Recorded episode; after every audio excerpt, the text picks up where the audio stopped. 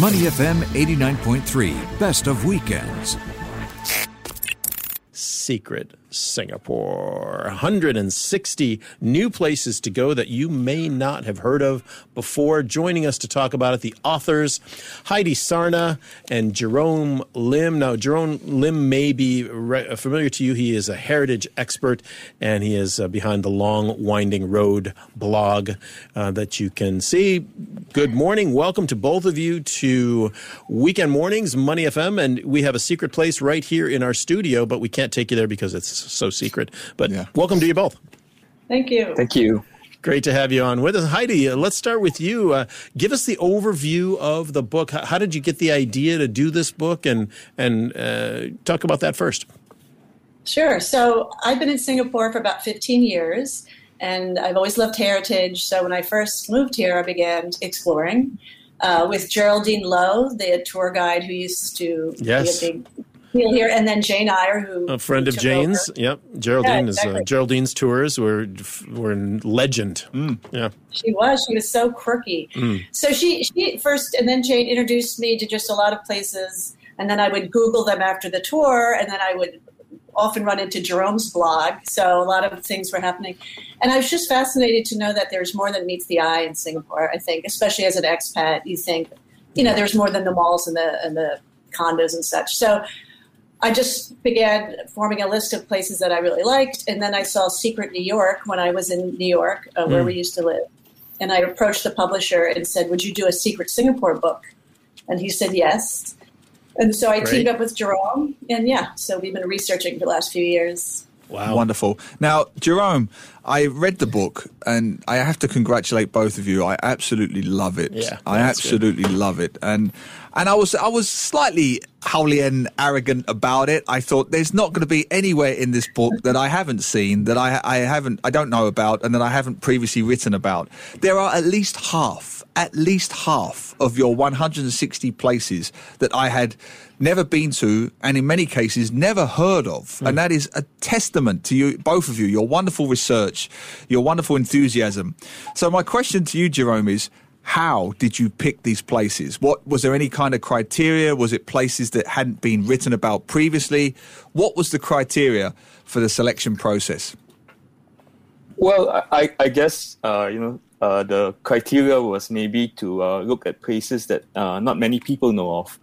And um, I think you know, uh, I'm I'm like Geraldine. You know, I walk the streets. I, you know, I I like to look for things, hidden things, uh, interesting things, uh, things that maybe tell a sorry, tell a little story or two. And um, so I, I guess you know it really starts from there. So you know, back lanes, for example, uh, even buildings that uh, not many people know. So it could be something that's in plain sight that you don't really see, but uh, or you don't really notice, but there is an interesting story that's embedded in, in it somewhere. Hmm. Yeah.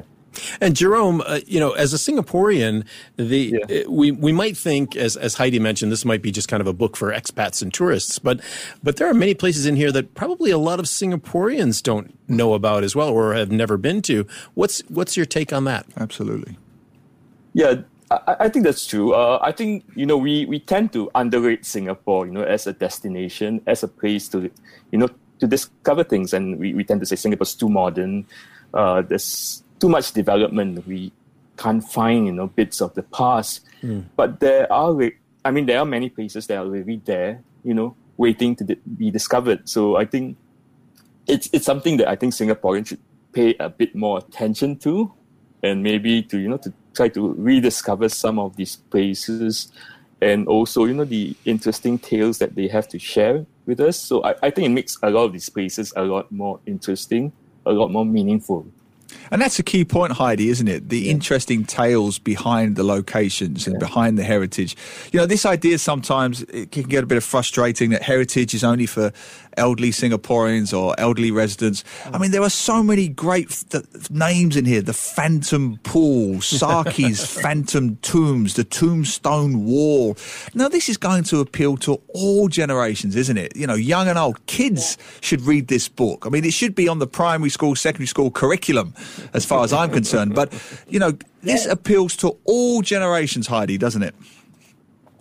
Yeah, I think so. I mean, I think you have to have a somewhat of an interest in history or the past, but if you do, any age, like you said, and a lot of them can be done. You can see a lot of these secrets on a bicycle. I love cycling, for instance, walking, of course. Just the other week, I walked from Fort Road, which is named after a fort. There's still some ruins of a fort there. Correct. Along then Mountbatten Road, which is very historic and gorgeous, used to be near the sea. Onto Still Road, where there's some seawalls, which Yep. Jerome knows I'm in love with Yep. seawalls.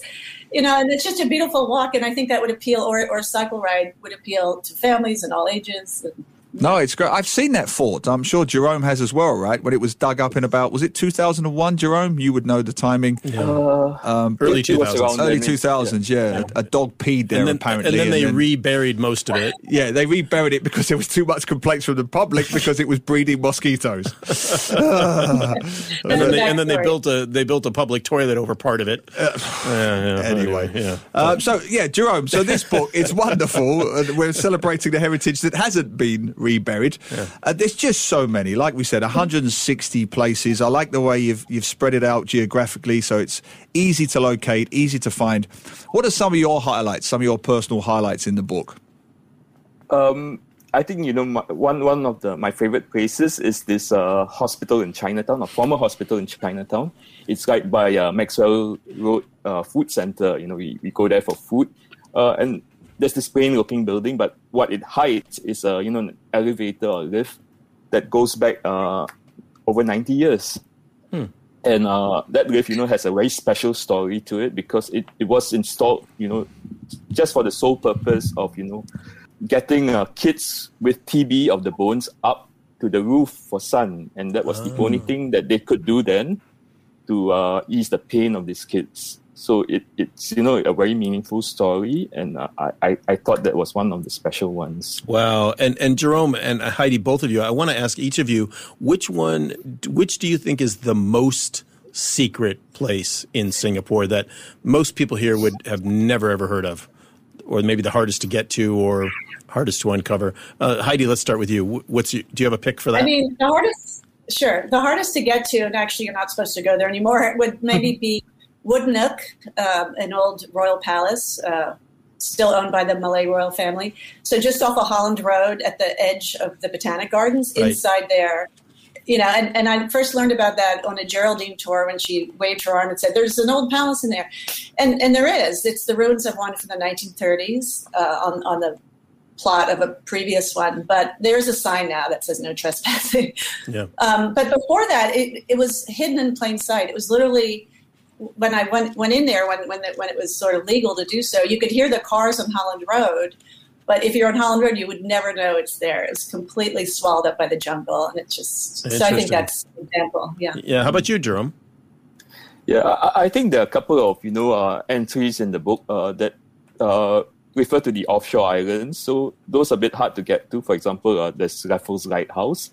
It's a wonderful place to go to. Uh, the MPA used to organize uh, boat trips there, uh, but I guess because of COVID, they don't do it anymore. And I think another one is is um, this uh, towers of light uh, that you see from Pulau Hantu.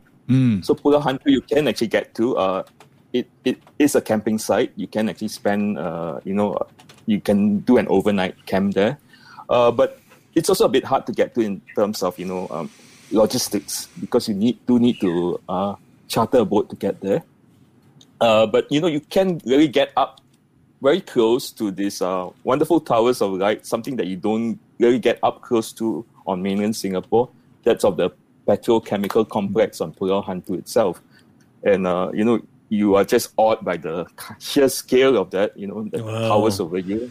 Yeah. That is a great example, Jerome, because um, I, I, I've been to the place you're talking about. I kindly went with the Hantu bloggers, and they dropped me off at the bigger island, you know, Pulau Hantu Besar, and I swam across to Pulau Hantu Kecil, and it was my big Tom Hanks castaway moment because I was the only person on this small island.